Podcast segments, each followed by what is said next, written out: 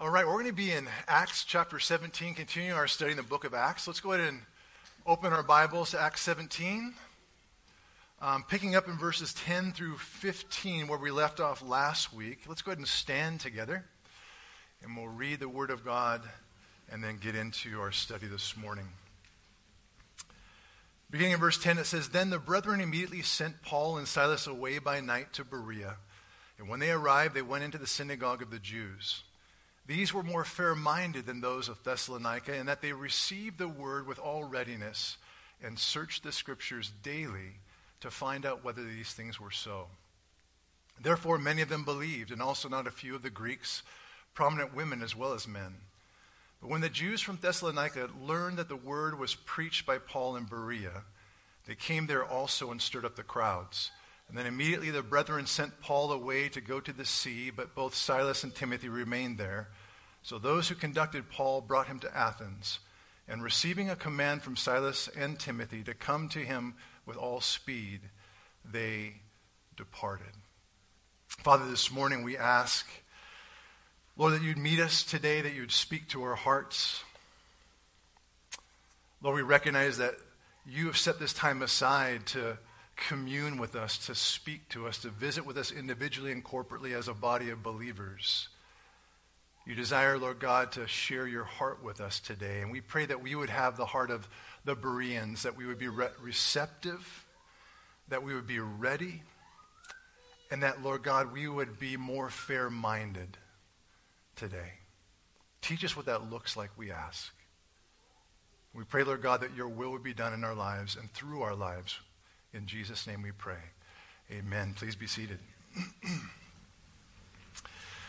Well, Acts chapter 17 begins with Paul and Silas. I'm going to keep my hands in my pockets for a while. Man, my hands are freezing, right? So they, uh, they began, um, Acts chapter 17 begins with Paul and Silas there in the region of Macedonia. They're traveling through the areas of Amphipolis and Apollonia Every time I say Apollonia, I'm reminded of Purple Rain. You guys remember that movie, Purple Rain, way back in the day? I don't know why. It's like the only time I've ever heard that name outside of Scripture was during that movie, right? So, but Amphipolis, Apollonia, and Thessalonica, cities that were across the Aegean Sea in modern day Greece. Thessalonica was an important city during this period. It was Macedonia's largest port. It was the capital of its oldest second district and the residence of the provincial governor. Now, what's interesting about Thessalonica is that they had imported some non Greek religions. Not only Judaism, but also the Egyptian cults. And Rory kind of mentioned this a little bit last week, specifically the cult of Isis and the cult of Serapis. Now, Isis was an Egyptian goddess of fertility, also known as the goddess of motherhood and magic and death and healing and rebirth. She's also said to have the power over fate itself. And then there was this other cult, the cult of Serapis. This is interesting because it was an adaptation of the Egyptian sun god. In fact, it was a creation by the Greek pharaoh Ptolemy I, who ordered that this man made God would be promoted within his kingdom in order to unify Greeks and Egyptians together. Now, Serapis was a sort of Frankenstein god a human amalgamation of the gods Osiris and Apis and Hades and Demeter and Dionysus. And so together, Greek and Egyptian fusion came together, and it signified power and abundance and benevolence and the resurrection. And so Thessalonica was a culturally and religiously diverse melting pot. They had Greek culture, they had Egyptian culture, and they sprinkled in a little bit of Jewish culture as well. And so all this meant that there were all kinds of these strange and exotic forms of worship that took place in this city. And it's here that Paul and his companions entered into the synagogue as it was their custom. And we read last week that Paul would reason and explain and demonstrate from the scriptures that Jesus Christ is the Messiah in verse 2. We talked about this last week, and if you were part of our home groups, these are some of the questions that we looked at. We saw that Paul reasoned with these Jewish believers. He didn't just argue with them, He didn't lecture them. He had a dialogue with them. He would ask questions and listen to their answers, and then ask more questions and listen. And then he might then give a response and they might ask questions. There was this give and take back and forth, this, this idea of reasoning. It means to cause someone to believe something through sustained effort, through sound reasoning. That's what Paul did. And one of the questions this last week was when you confront or you're in contact with an unbeliever and you're talking about faith or religion, do you have a tendency to argue with them or do you dialogue with them? Do you take the time to listen and ask questions and hear their response and say things like, Well, that's interesting. How did you come to that conclusion? And how has that conclusion then benefited your life? How is it working out for you? These are some of the things that Paul was doing. He was dialoguing and listening, and because of their answers, he would ask more questions. And then it says he, he explained the scriptures. He opened the word of God and began to explain the scriptures to them. And then it says he demonstrated, or literally he laid the scriptures down and then took the things that he was telling them and he compared them together. He laid them by one another and says, See, this is what I'm saying, and this is what the Word of God says. Do you see how they're together? Do you see how they complement each other? And so he reasoned, he explained, and he demonstrated. And So, what was the result of the things that he was doing there at the beginning of chapter 17. Well, verse 4 tells us that some of the Jews were persuaded to believe Christ. Some of the Jews were persuaded to believe Christ. The word belief means to accept as true. It means to feel sure of the truth of something. It means to rest in, as Rory told us last week, to rest in to stop fighting against, but to embrace. Another way to say that is to cast the weight of your soul at the foot of the throne of Christ. It means to believe. And this morning, as I'm looking out, I don't know every face here. But I'll ask you this morning do you believe Christ? Not do you believe in Christ, but do you believe him? Do you believe the Word of God? Not believe in the Word of God, but do you believe it? Do you believe God? Do you believe what the Bible tells us about Jesus, that he is God in human flesh? That he was born a miraculous birth to a virgin woman? That he lived a sinless life for 33 years? And then he went to the cross willingly to sacrifice his life for you and for me. Because you and I, we had a price on our head that we could never pay.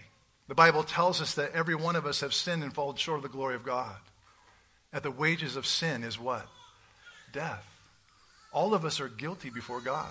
And there's nothing that we can do in our own merit to earn God's favor, to cancel out the, the wrongs that we have done. The Bible tells us that because of that, God so loved the world that he gave his only begotten Son, that whoever believes in him would not perish, but what? Have everlasting life. Do you believe this? Not that you believe in it, but do you believe it? Paul tells us here, or sorry, Luke tells us here that many were persuaded. Even a great multitude of the devout Greeks and some of the leading influential women, these strong, independent thinkers, they joined Paul and Silas. J.B. Phillips says that they were convinced and they threw in their lot with Paul and Silas. I like that. They threw in their lot with them. They said, hey, we're in. You got us. We're, we're good. Wherever you go, whoever you're following, we'll follow you. And this was the beginning of the Thessalonian church. As we learned last week, this is pretty interesting, and it brings some insight into what was going on in chapter 16. Remember when Paul wanted to go on a second missionary journey. He wanted to go into Ephesus to visit some of the churches, and it says the Holy Spirit hindered him. And so he turned north and wanted to go up into Asia Minor. And the Holy Spirit hindered him. And then he goes to Troas and he begins to wait upon the Lord. And he has this vision of a Macedonian man that says, Come over here and help us. So he crosses over the Aegean Sea and he comes to a woman named Lydia. He shares the gospel with her. She gets saved. He finds himself in Philippi and then he eventually finds himself in Thessalonica. But what was interesting is that Rory told us that, that right down the center of of the city of Thessalonica, Thessalonica was, a, was a road called the Egnatian Road or the Roman Road. Now, why is that significant? Because it's the major thoroughfare that connects everything on the east to the west, or more specifically, everything from the east to Rome. And it's significant because of this. If Christianity was firmly founded in Thessalonica, then it could spread both east and west along that road until it became the very highway for the progress of the kingdom of God. Paul planted a church there in Ephesus, he, or there in Thessalonica. He wanted to go preach the gospel in Ephesus. God wanted him to go to Ephesus, but first God needed him to go to Thessalonica so that he could plant a church that would become the strategic hub of the mission of God. Now, all of this becomes clear as we're looking back on chapter 16, going, why would God hinder Paul from preaching the gospel? And now we see why. Because he needed to go to Thessalonica and plant a church there so that it would become the strategic hub for the mission of God. The gospel could, could spread east and west. What was formerly known as the Roman road would become the highway to heaven as the gospel would spread from east to west. Now remember this. A few weeks ago, we talked about this passage, and Rory said that God leads us sometimes not only through open doors, but through closed doors. God directs and leads his people into his plans and purposes with both goes and no's. In Romans chapter 8, verse 14, it says, The sons of God or the daughters of God are led by the Spirit of God. And sometimes that leading doesn't make sense to us. Sometimes that leading is confusing to us. God does have a plan, and He includes us in that plan. And oftentimes, those plans do not make sense. Sometimes we face conflict. Sometimes we experience setbacks or disappointments, as in chapter 15, when we see Paul and Barnabas, two incredible men of God coming together who loved one another, and they have intense conflict over John Mark, so much so that they, they, they end up going completely different ways. And sometimes God uses those things in our lives, those closed doors, those no's that conflict, that setback, those disappointments to realign us with his will and his purposes. And so God leads Paul to Thessalonica, and a church is born. And it was super exciting. If you've ever been a part of a church plant, I've planted two churches, one in Brazil and one in, here in Bend many, many years ago. If you've ever been a part of a church plant, it is super exciting. It's like having a baby. You know, when you have a baby, everything is exciting. Their first smile, oh my gosh.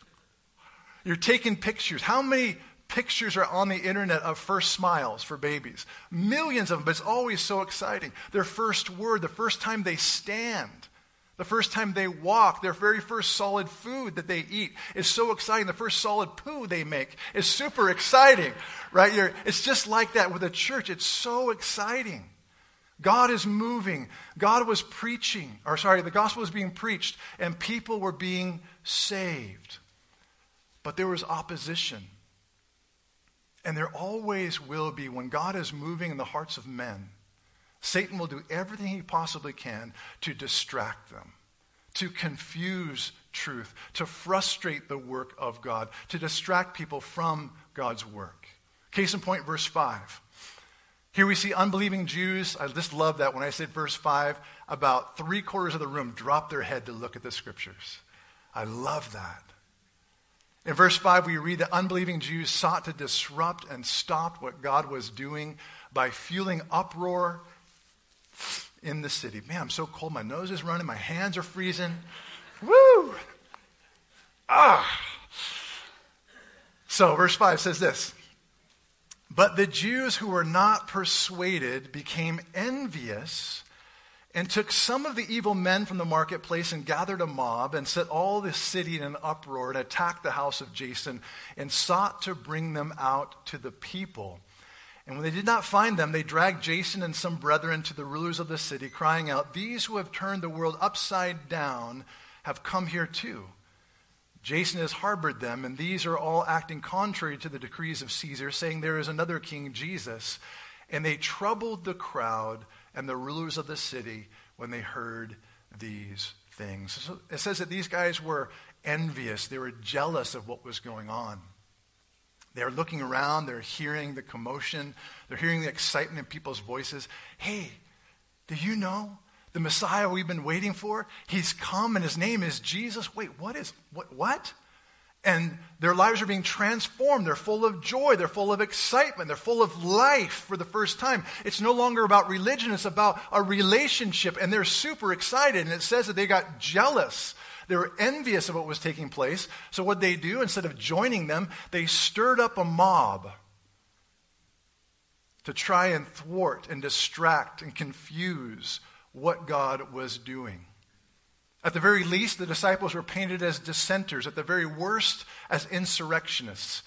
William Barclay says this The Jews stooped to the lowest methods to hinder Paul.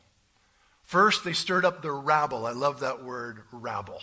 They stirred up the rabble. It just means the, the group, the, the mob, right? They stirred them up. Um, then, when they had dragged Jason and his friends before the magistrates, they charged the Christian missionaries with preaching political insurrection. They knew their charge was a lie, and yet it was couched in very suggestive terms. These who have turned the world upside down have come here too. The unrest apparently was so bad that the disciples decided to immediately whisk Paul and Silas away under cover of night that for fear that they might either be injured or worse put to death. And verse 10 tells us that they brought them to the city of Berea. Do you have that map of the city of Berea there? So you can see up here in the upper left you see where it says Macedonia, that's modern day Greece in that area. To the right, the orange where it says Troas and Miletus in Asia, that's modern day Turkey. They're crossing over the Aegean Sea. This is actually a map of the third missionary journey. I couldn't find a really good map of the second missionary journey, but this is the third. Nonetheless, it actually mentions the names. There's Philippi, there's Thessalonica, and then Berea is on the far left right there. They send them to the city of Berea. Verse 10 says this Then the brethren immediately sent Paul and Silas away by night to Berea. Now, Berea was a significant city. Interesting, Paul's journey has always been on the Roman road until this point. Now they're off that, this road. In other words, it's almost like the disciples looked at what was happening. They said, Hey, we got to get you out of Dodge. Okay? Not only do we got to get you out of Dodge, we got to get you off grid. And so they took them off the main road to this city of Berea. It was a significant city. At one time, it was the most prominent city in the area, uh, being that it was the capital of one of the four divisions of the region of Macedonia from 167 to 148 BC. It was a sizable city uh, with a large population in Paul's time. And it was situated about 50 miles south or southwest of Thessalonica on the eastern slopes of Mount, sorry, of Mount Vermian on the Olympic um, mountain range. And we're told in verse 10 that it was Paul and Silas that were eventually taken out of Thessalonica under cover of darkness. They traveled 50 miles, or literally three days, to get to this place. And when they arrived, what did they do? What would you do? In a situation like this? What would you do? Would you hide out? Would you disguise yourself in the hopes of laying low until everything kind of cools down? That's not what these guys did. Look at verse 10. What, what did they do? They boldly go into the synagogues, as was their custom, and they preach the risen Christ. Look at verse 10 again. Then the brethren immediately sent Paul and Silas away by night to Berea. And when they arrived, they went into the synagogue of the Jews. These were more fair minded than those in Thessalonica in that they received the word with all readiness and searched the scriptures daily to find out whether these things were so. Therefore, many of them believed, and also not a few of the Greeks, prominent women as well as men. And so, arriving in the town, the witness began as it always did in the synagogues. And the Jews of Berea, however, were of a different breed than they had encountered previously. Luke describes them as being fair minded. Some of your Bibles might uh, say more noble than the Thessalonians in verse 11. Luke uses a Greek word here that originally meant to be high born or to be high in rank. This word would eventually become um, understood to mean to be open, to be tolerant, to be generous. And nowhere is this more evident than in the manner in which these individuals received Paul's teaching. I love the four words of this text. The title of our message is Four Words for Today, right? Four words for today. And I love the four words of this text searching the scriptures daily. Searching the scriptures daily. And this illustrates the eagerness it illustrates the willingness of the men and women of the Berean synagogue to dialogue about Jesus, the one who Paul suggested was the promised Messiah. And notice it says that they listened gladly or they received the word with readiness. They received the word with readiness. In other words, they were open to it. But, but, they didn't blindly receive it. And they didn't blindly reject what Paul was saying. Notice they match his teaching with the Old Testament scriptures. Look at verse 11 again. These were more fair minded than those in Thessalonica in that they received the word with all readiness and searched the scriptures daily. Daily. The word searched or examined is use of judicial investigations, like when Herod was examining Jesus in the Gospels, or when the Sanhedrin examined Peter and John in Acts chapter 4, verse 9, or when Felix examined Paul in Acts 24, verse 8. It implies integrity, it implies an absence of bias. That's huge. That's how open they were. They listened to what he had to say with open minds with unbiased minds. Listen to what F.F. Bruce says. With admirable freedom from prejudice, they brought the missionaries' claims to the touchstone of the Holy Writ. I love that. Whatever Paul was saying, they said, huh, interesting. I think I like this, but I want to make sure this is true. So what did they do? Did they say, hey, Billy, what do you think? Do you think he's right? Billy says, Oh, yeah, I think he's right. He must be right. No, they took it to the touchstone of the Holy Writ, the Word of God, the good book. They brought it out. They dusted it off. They opened the pages. They searched the scriptures. I love how, how F. Bruce uses the word touchstone. The word touchstone means benchmark or standard or yardstick. And so, whatever Paul was saying, they measured it against the yardstick of God's word, the benchmark of the Holy Writ. And they did it daily.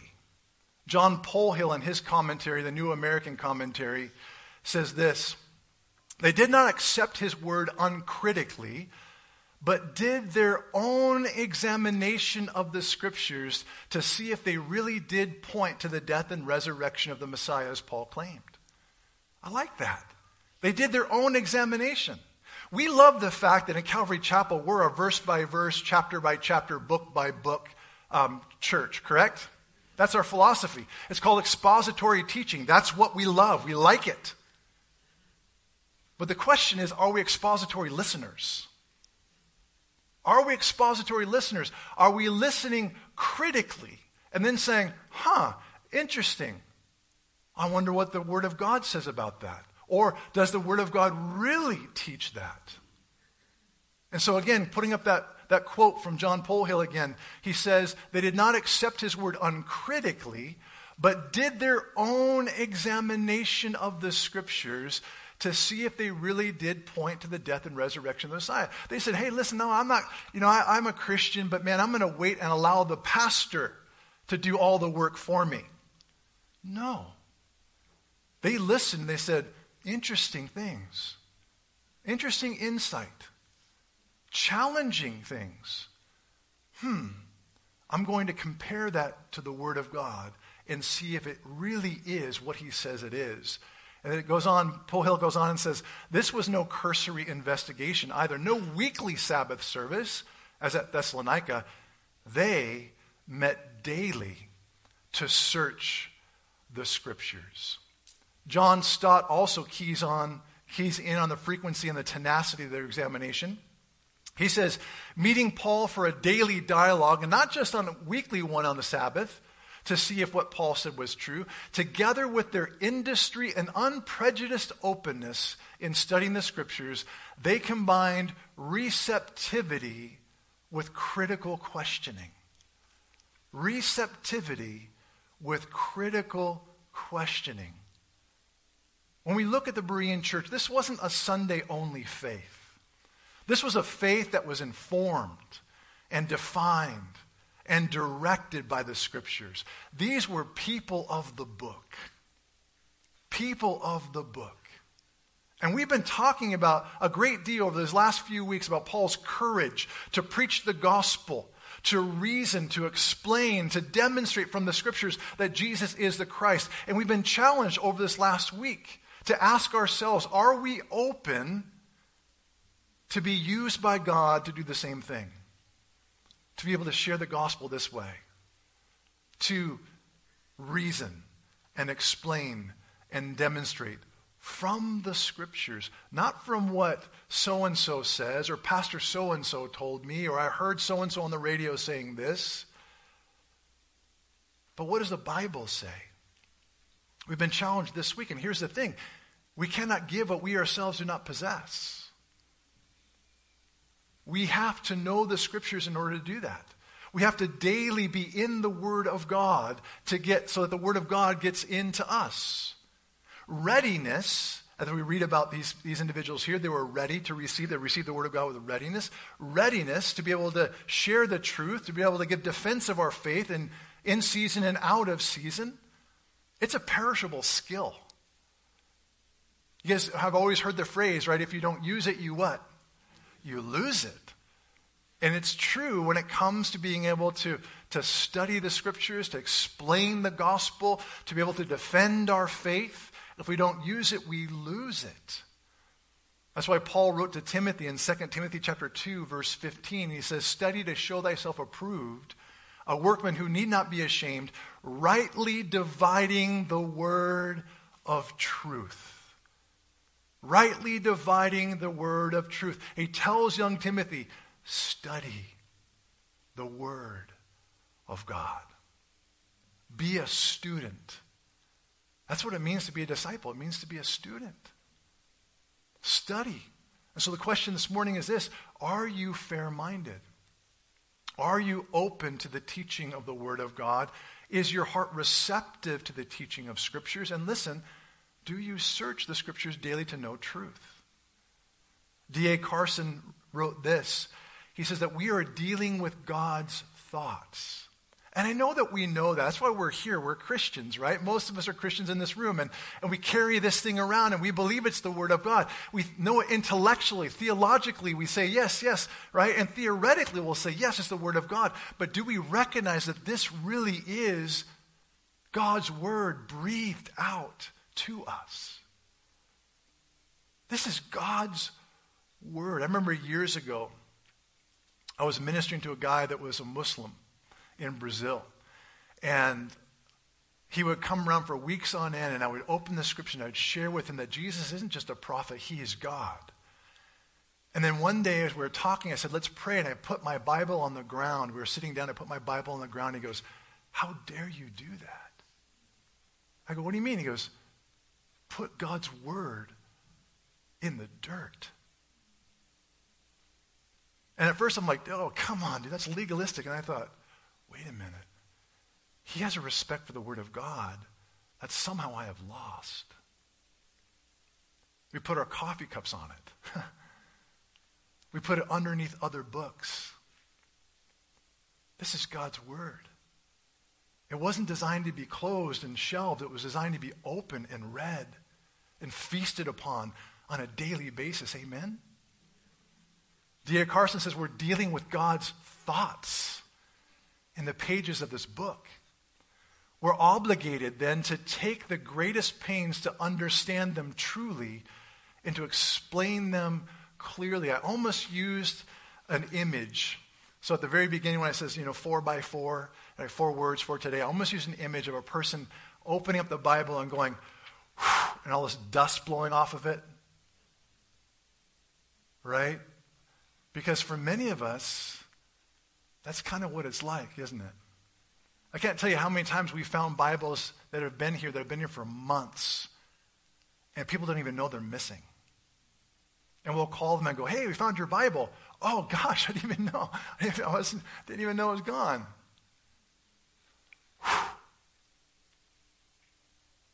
So he tells us here that we're dealing with the thoughts of God. And we're obligated then to take the greatest pains to understand them truly and explain them clearly. In Thessalonica, Paul reasoned, Paul explained, he proved, he proclaimed, he persuaded. And in Berea, the Jews eagerly received the message and diligently examined the scriptures. They searched the scriptures daily to do what? To find out, to discover the mind and heart of God. It is fair to say that these believers had two convictions or two imperatives. Number one, they believed they could understand it. They believed they could understand it. How many of us think that we can't understand the Old Testament? We'll say things like, I love the New Testament. The oh, Old Testament, man, it's hard to understand. it's hard to get.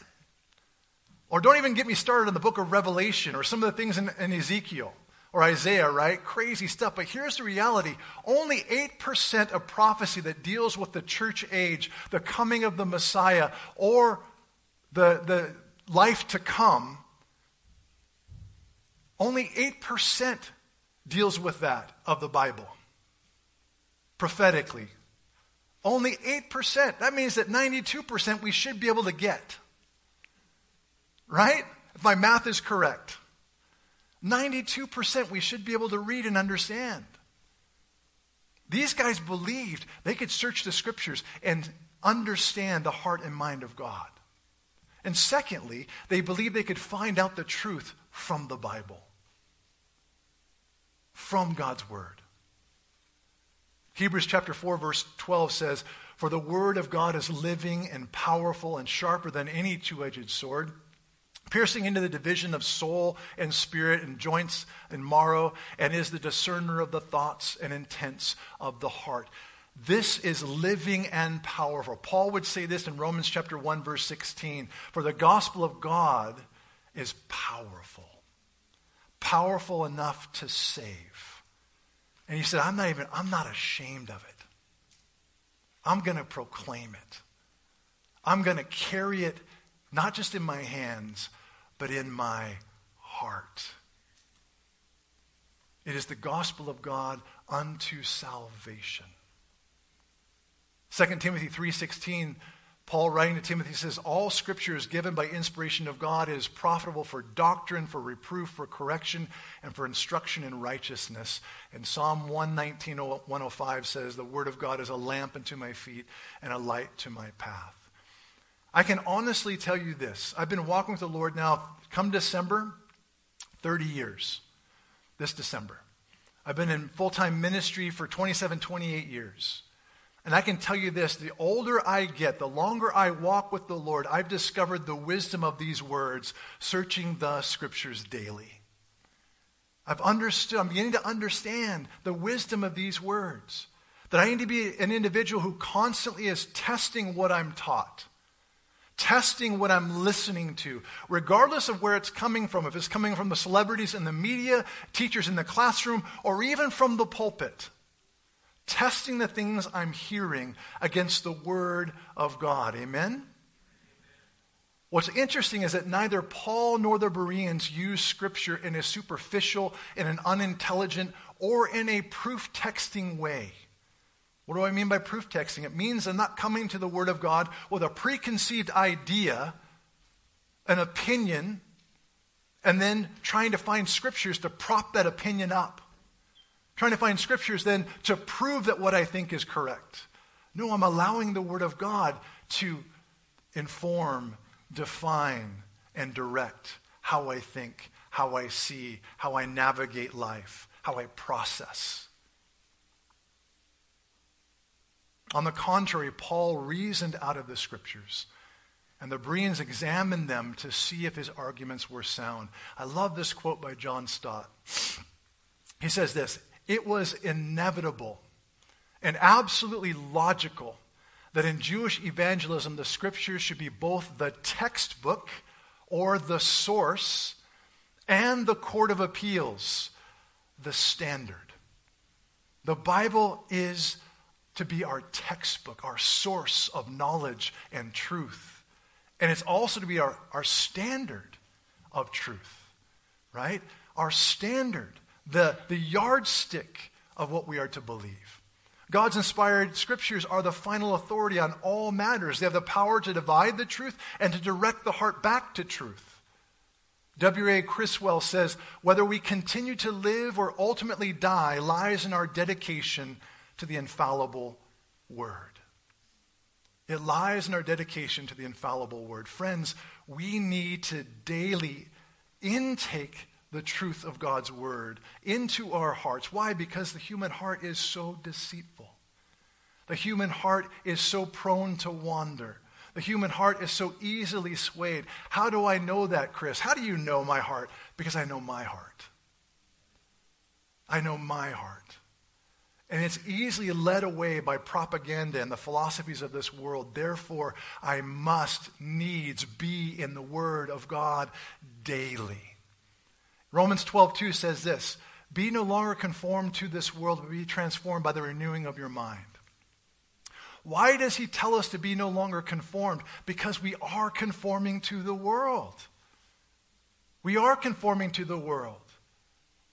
We have to fight against not conforming to the world. How do we do that? By being transformed through the renewing of your mind. How do we do that? By reading the Word of God and allowing the Holy Spirit to take the truths of it and to press them into our heart and transform how we feel, how we think, and how we respond. Amen? And in the time when we're being fed untruth by the truckload, from the media, in the classroom, and even from the pulpit. We need to be in the scriptures daily. In Joshua chapter 1, verses 8 and 9, God tells Joshua, He says, Hey, don't be afraid. Be of good courage. Why? It says it tells him that four or five times in chapter 1. Why? He was freaking out. he was looking what was going on around him, going, oh, this is way too big for me. I don't know how I'm going to handle this. And, and God's like, shh, Be still. Be of good courage. And then he tells him this meditate on the word of God day and night, for then you will prosper, and then you will have good success.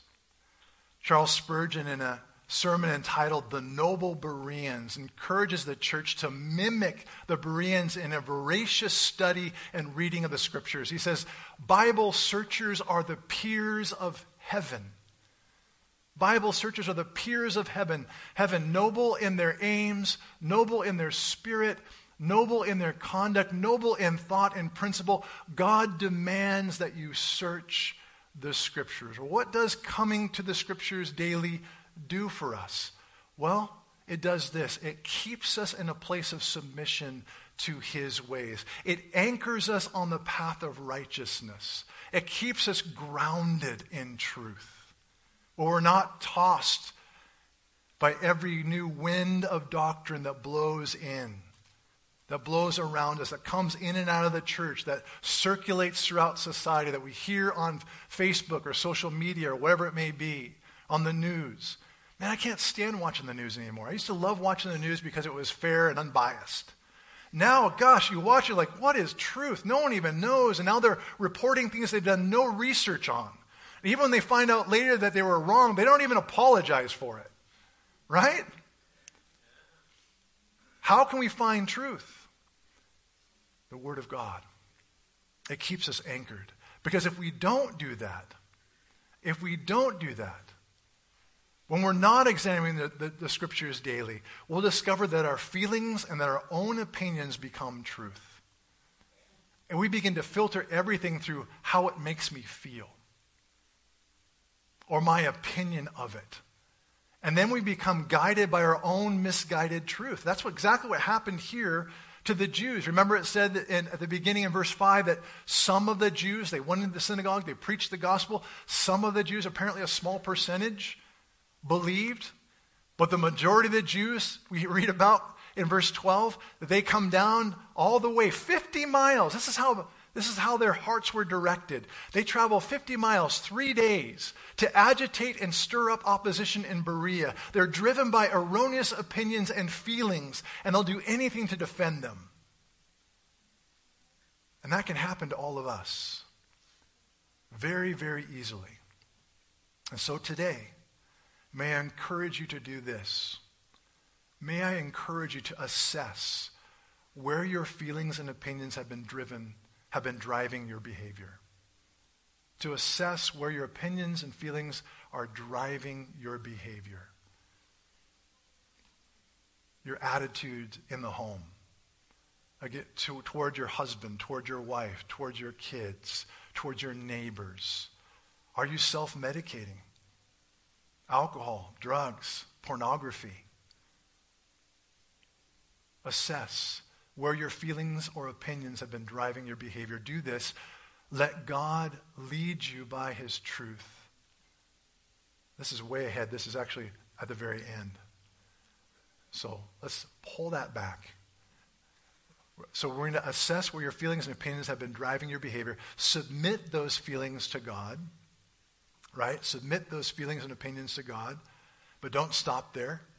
We're called to search the scriptures for how to feel, how to respond to the issues that have been directing our feelings and our opinions, and to allow the Holy Writ, to allow the Word of God to transform the way that you think and respond so that you may know and be able to prove what is the good, acceptable, and perfect will of God.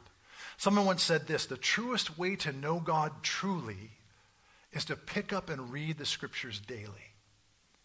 The truest way to know God truly is to pick up and read the scriptures daily. Charles Spurgeon was so convinced of this, so convinced of this.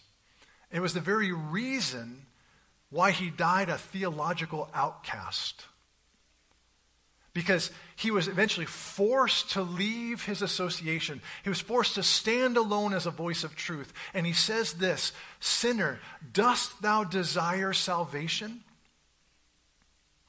Tis by faith, and that comes by God's word. Christian, wouldest thou increase thy faith? Search the scriptures daily and pull out your dusty Bibles.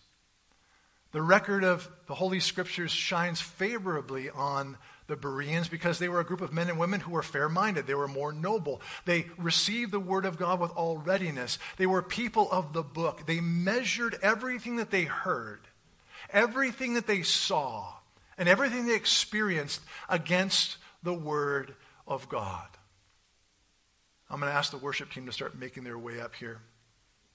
As we close here this morning, I want to give you three questions that you can use this week to help process what we've been hearing here today. You can apply the things the Holy Spirit has presented to us today. And these are the three things up here. Yep.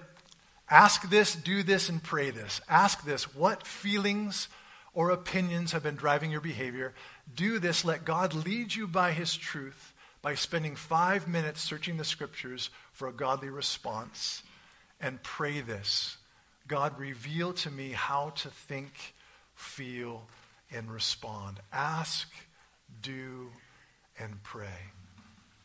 The attitude of the Bereans toward the Word of God and the teachings of the day is definitely one that we as Christians, we need to try and emulate as we seek to navigate through this world that constantly and continually shoves their form of truth into our faces and into the faces of those whom God has entrusted to us. We need to be a people who are continually, daily examining the scriptures both as our textbook and as our court of appeals. Amen? Let's be a people that bring out the book. Amen? Father, this morning we come before you. We thank you for the example of the Bereans, these fair minded, open hearted men and women, Lord, who are willing to listen, willing to consider, that did not quickly reject or accept. But Lord, their, with their critical questioning, they brought the things that they were hearing to the measuring stick of the Word of God. And they said, What does God's Word say about this? Does this line up? If it didn't, they were going to reject it. But because it did, they embraced it. And God began to do a work in and through them. And many individuals, it says, many Jews, many Greeks, both women and men, came to faith in Jesus Christ because of it.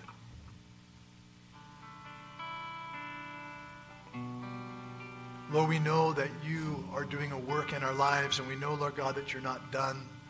We pray, Lord God, that you would stir our hearts to become students of your word, that we would become or get in the habit of seeing life and sifting through the things that we hear and see through the filter of your word. We would hold true to the things that we find in it and cast off everything else that is contrary to it. Pray today, Lord God, that you would encourage us and build us up, each man, each woman, young or old, in their faith as we give ourselves to your word, we pray. In Jesus' name. Amen. Well, I just want to encourage you this week to, if you're not in the habit of getting in the word every day, I want to encourage you this week to start a new habit, to break some new ground. Even if it's for a short period of time, even if it's five minutes, if it's just reading a few passages, get in the habit of getting in the words the Word of God can get into you and transform your life and transform how you think, how you respond to all the different stimuli that are around us every single day. I want to encourage you also to, ladies, if you have not signed up for the women's retreat, please do so. Those of you who are interested in the purity um, class that Daryl is, is leading, I encourage you to connect with him. You have his phone number, or he's right up here in front as well. If you need prayer this morning, please don't leave here without getting prayer from myself or from Rory or one of the elders. I want to make sure that you're covered in prayer this morning. We also want to invite you to stay and stick around for fireside fellowship after this. God bless you. Have a great day.